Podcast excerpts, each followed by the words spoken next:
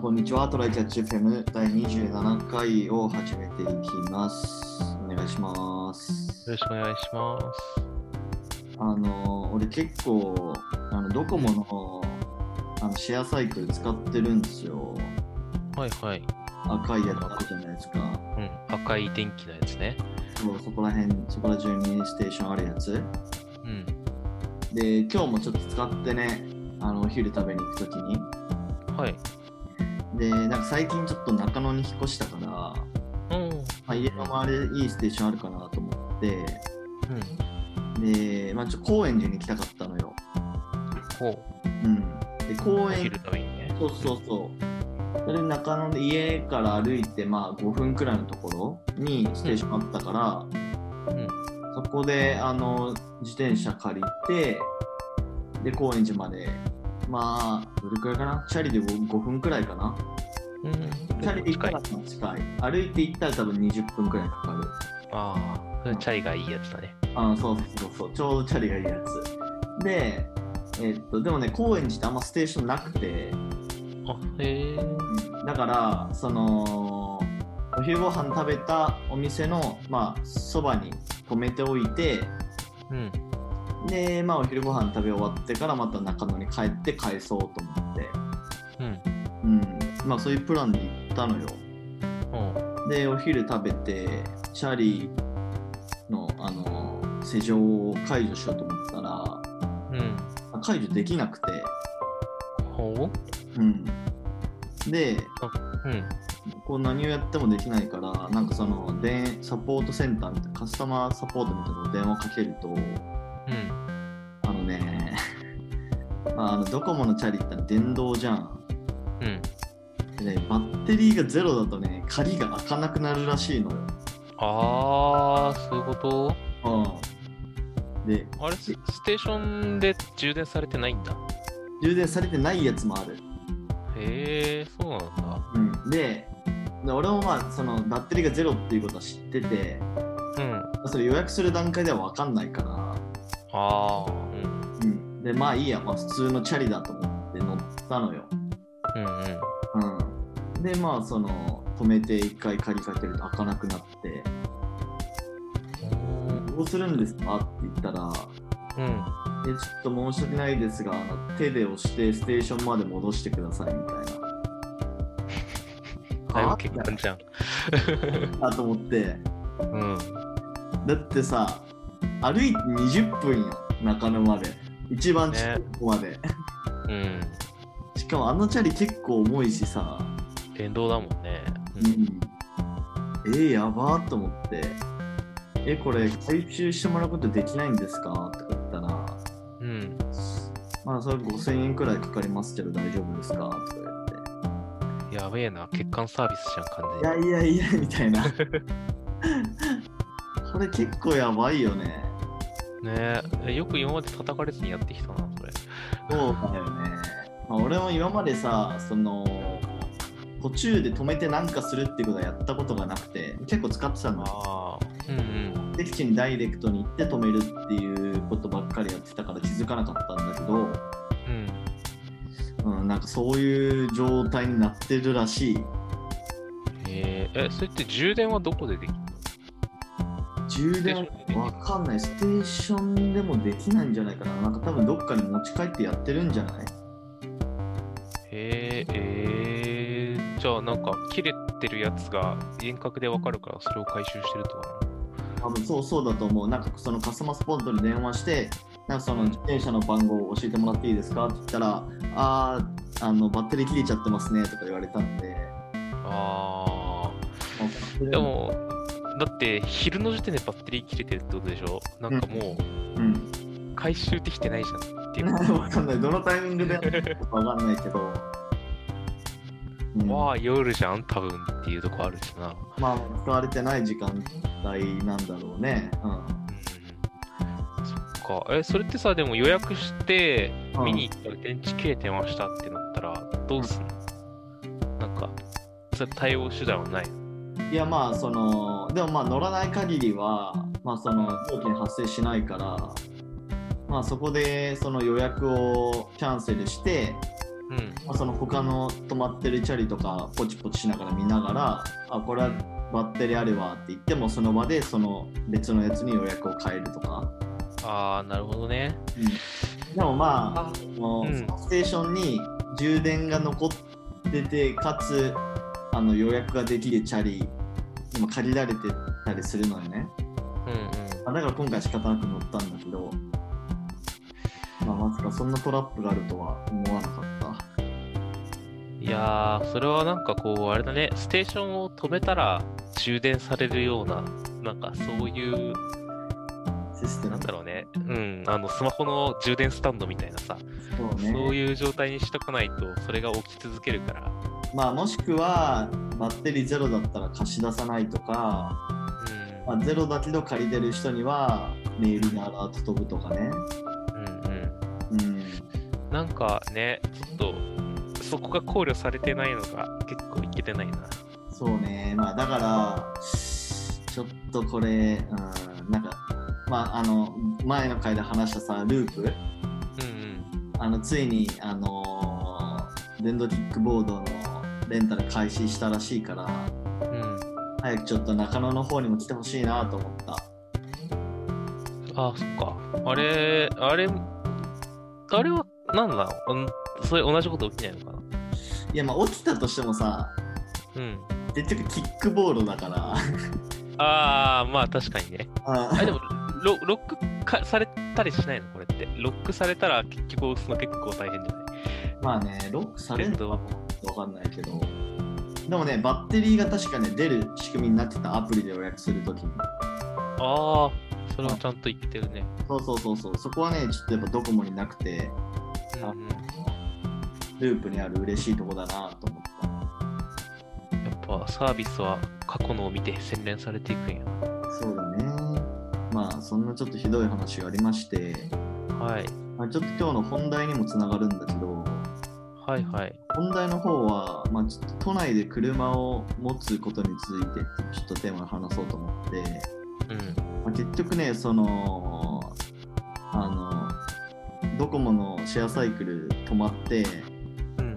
まあ中野のステーションまでだいたい2キロくらいあるのかなうん。これ絶対無理だと思ってで俺タイムズのカーシェアをねあの契約してるんですよはい。毎月1000円くらい払って、うんうん。うん、だからもうその高円寺の近くにあるタイムズの車をもうすぐ予約して借りてうん。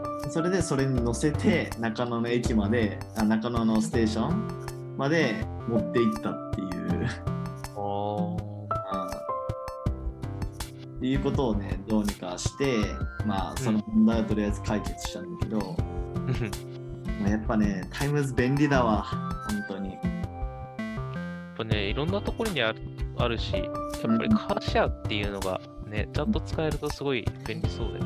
そうそうそうしかも今ね俺の住んでいるそのマンションのから歩いて30秒くらいのところにステーションがあるんだよねああ、それはいいね。実質あー自分ちの駐車場やもん。そうそうそうそう。それでまあ月額1万円、あ、1万円じゃない、1000円で、うん。で100円かな、忘れたけど。で、その月に使った分は、その1000円からまず引かれるのよ。ううんん。で、だから絶対1000円は支払わないといけないんだけど、うん。デポジットみたいな感じね。そうそうそうそうそうそう。そういう使い方ができるから、で、まあ最近とかね、引っ越しとかの、あの、なんだろう、買い物とかで、まあ、IKEA とか行ったりだとか、ニトリとか行ったりして、まあ、結構車使う機会も多かったし、うん。うん。ま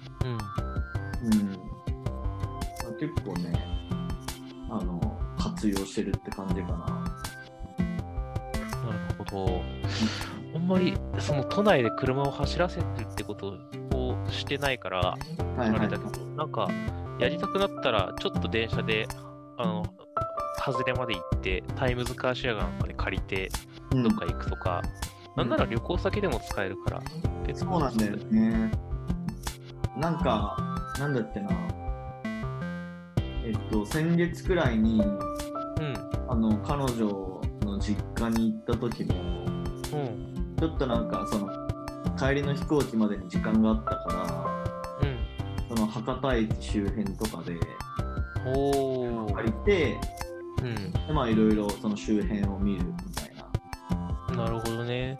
そまあれってさ、く空港にもないの、空港にあったら直で返せるじゃん。あーえっとね空港にはなかったかな多分うんでもまあその空港に行くからさ結構荷物とかもたくさんあるじゃんうん。そのなんか状態でなんかいろいろなんか回りたくないじゃんしんどいから、うんそうだよね。だからそういう意味でめっちゃ便利だったし、うん。うん、やっぱね唯一ねそのやっぱその借りたステーションじゃないと返さないっていうのはちょっとうんあーやっぱそういうことになるんだよな。まあそうじゃないと自分家の近くに集めたりするよ。 うんでもまあそれを差し引いても十分便利かなっていう気はするよね。あれって日をまたいだりできるのなんか何日か旅行で借りますみたいな。あ全然できる全然できる。あ、えー、それはいいな。うん、しかもえっとね結構例えば長い時間予約してうん。あやっぱ使いませんでしたっつって早めに返したらその時間だけ請求されるとか。あ、それレンタカーよりいいね。うんまああとレンタカーと違うのはガソリン代必要ないっていうやつ。あ、満タンにせせずに返していいのうん。だからむしろガソリン入れたらちょっと割引になるみたいな。あ、なるほどね。うんここはちゃんとしてんな。そうそうそうそう。ええ、その料金って、うんなんだろう、レンタカー、まあ、レンタカー屋も結構いろいろあるからあれだけど、うんうんなうんだん。ろう、同じ車種を借りたらあ、同じぐらい。あ具体的には、まあでも大体3、4時間くらい借りる借りると2000円くらいか、2500円くらいかな。ああ、 1いい時ね。間だと800円くらい。うん。うん。で、15分前で借りれる。レンタカーって結構長時間借りることを想定されてるもんね。なんか、そうだね。あので、どちらかというとタイムズはその短時間でっていうイメージかな。だよね。なんかレンタカーって短いプランもあるけど、基本は8時間以上借りることを想定されてたような気がするんだよう。んうんうんうんそうだね。なんで、まあ、やっぱり都内で車ちょっと使いたいってなったら、カーシェアがね、妥当なんじゃないかなと思って。うん。だってね、普通にやっぱ車こう都内で購入するとさ、うん。まあ、別に都内に限らずだけど、まず車だけでさ、100万とかするでしょ、中古じゃない限りは。100万して、で、まあ、ガソリン代やら、維持費やら、維持費やら、車検代やら。うん。うんうん。もうなんか税金とかもかなりきつくなってて。で、田舎とかだと、まあ、てか、うん、うん東京都心部以外は結構必須になっちゃうけど、あなあんか、都心部それのメリットが少ないそう上に、都心部であるから土地が高くて駐車場代がすごいとか駐車場代バカ高いと思うよ本当にね。 1ヶ月普通に3万とかするんじゃないかな3万から5万くらいしそうだよねねなんか家族がいるから、なんかでよく使いますとかだったら、あの、買い物に行くのに使いますとか、レジャーに行くのに使いますはまだあるけど、なんだろうね。なんか、子供ができてやっと考えるぐらいじゃねって感じするよね。ああああああそうじゃなかったら本当にカーシェアまでで全然いけそう、都内は。そうだねだってうちのマンション自転車ですら月1000円くらい払わないといけないからもうそれでさマジ知かってんだもん、うん、僕ちょっと自転車の落差もあって、あの、なんとオートロックすらない1階建ての、あ、え、アパートの1階に住んでるから、はいあはの、ドドアから直であのスッと入れれるようにしてるからあの、クロスバイクとロードバイク持ってるけど、両方家に入れてるね。いあいいねいいねそういう、まあ、ケケチってるわけじゃないけど、そういう楽の仕方もある。なんか、エレベーターとかってさ、ロードバイク、なんかマンションの上まで持ってって部屋に入れる人とかいるけど、あれめんどくせえよなと思って。うんめんどくさいと思う正直かといってでもなんか共同の駐輪場に止めとくのもなっていうなんか高いやつになるうんと子供のいたずらとかってやらしいみたいな。そうだね。まあだから、えっと、と話を戻 すと、そうだね、カーシェアね。カーシェアだと、まあ、月1万使ったとしても、うん。年間12万だからね。そうだね。月1万、ウーバーとかが、今ってウーバーって結局来たんだっけ日本に。いや、撤退したんじゃない撤退したか。なんか、そういうウーバー的なのが普及したとしたらさ、うんうんなんか、ど、どっちが楽なんだろうね。どうなんだろうね、でもなんか自動運転のタクシーとか普及したら、タクシー代、今の10分の1から13分の1くらいになるっていう、なんか前、なんか調査見た気が見た気がするけどね。へえ、でも、初乗り50円とかじゃん。そうそうガチで、もう電車くらいになるんじゃない普通に。ああ、ねえ、だって人件費もいらないからね。そうそう来てもらうだけ得だし。まあ、そうなったらもはやそっちに100%乗るだろうって感じだけど、そうだね。うん、まあ今のうちはさうん。やっぱりこそのコロナっていうのもあって電車ちょっと乗るのうーんって感じもするじゃん。うん。うん、そうだよな。それに、やっぱり、駅じゃなくて、場所単位で好きなところに行けるから、絶そう対。そうそうそうそうだね。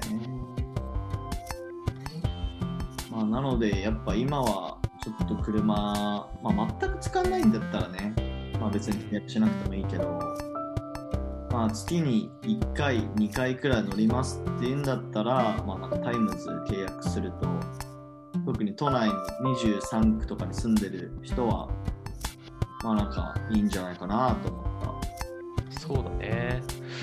カーシェア、カーシェアっていうとさ、昔、昔なんかスカイカーシェアっていう、おあの、なんだろう、お、ウーバーとカーシェアの間みたいな会社があった、えーササービスがあったんですよ。セリアスとかいう会社だったかな。で、あの、結論から言うとそこを、あの、詐欺的にやっててやべえとこだったんだけど、あ、そうなあのの、 そう、うわあの、さっき言った自動運転のの車とかが出てくるときにもしかしたらちょっとそういう会社が出てくるかもしれないから、一応話しておくと、なんか、あの、車のオーナー、そう、えーっと、持ってる人が、使わない時間車を貸し出しますよみたいなサービスだったあんー、なだけるどほどね。マッチマッチングサービスみたいなね、えあの、エアビーみたいな。はいはいはい。だけど、あの、それで、まあ、貸し手って結構難しいじゃん。なんかうん、人に自分の車貸すのちょっと嫌だし、みたいなね。で、あの、ただ逆にその、ちょっといい車を、なんか、ローンで買って、うんで、それを、そローンの値段以上で運用してあげるから、あのいはい、車も預預けてもらったら、うちがやりますよ、みたいなね。なるほどね。そうだからそのシェアするための車のオーナーになりませんかバックがありますよみたいなことをやってる企業があってなるほ ど。もうなんか契約内容とか見れば見るほどうさんくさい感じだったら走るんだけどなんでこれで利益出るんじゃみたいなねでなんか結局、うまくいかなかったってことなのじゃあ。もまあもともとあんまりなんかと飛ぶ気が飛ぶ気でやってた感じのあのひちょっとひでえところからひでえ車をざーっと集めてなるほで、なんか、ぜ言ってるのとは違うような車だったり、言ってる車のひどい状態のやつだったりをいっぱい買わせたことにして、はいはで、い、なんか、さほど運用しないまま、あの、なんか、破産申告かなんかして、うん。なんか、まあまあ、いろんなお金とか持って逃げたみたいなやつがあるらしいんで、やべえな。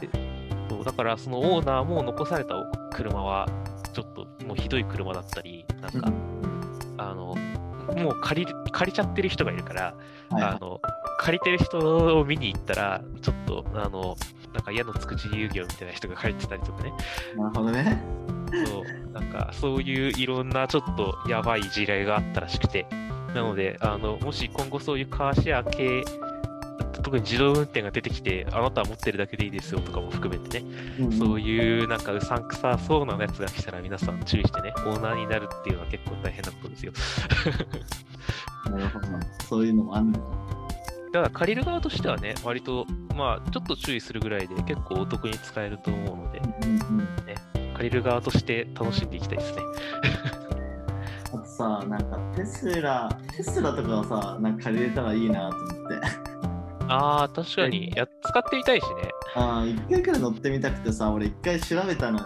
テスラう、んだかみたいな。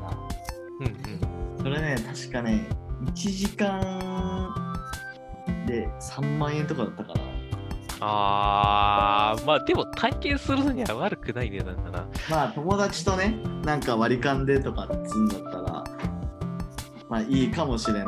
ちょっと自動運転モードとかちょっとやってみたいな。ね、日本ではオンにしていいんだっけ自動運転モード。なんか確か高速道路とかなんかそこら辺のとかだったら OK みたいな感じだった気がする。へあーちょっとやってみたさあるな。どうせ運転席には座ってなきゃいけないそうそうそうそう。システムのはずだし、うん、まあなんか、うん、やってみたいな。ね。まあそれを、まあ、タイムズがいい感じの値段で出してくれたら最高だなと思う。そうだね。そしたら一緒に乗ろう。そうだ ね。はい。じゃあ今日はこんな感じで終わりますか。はい。あはい。じゃあありがとうございました。りがとうございました。またね。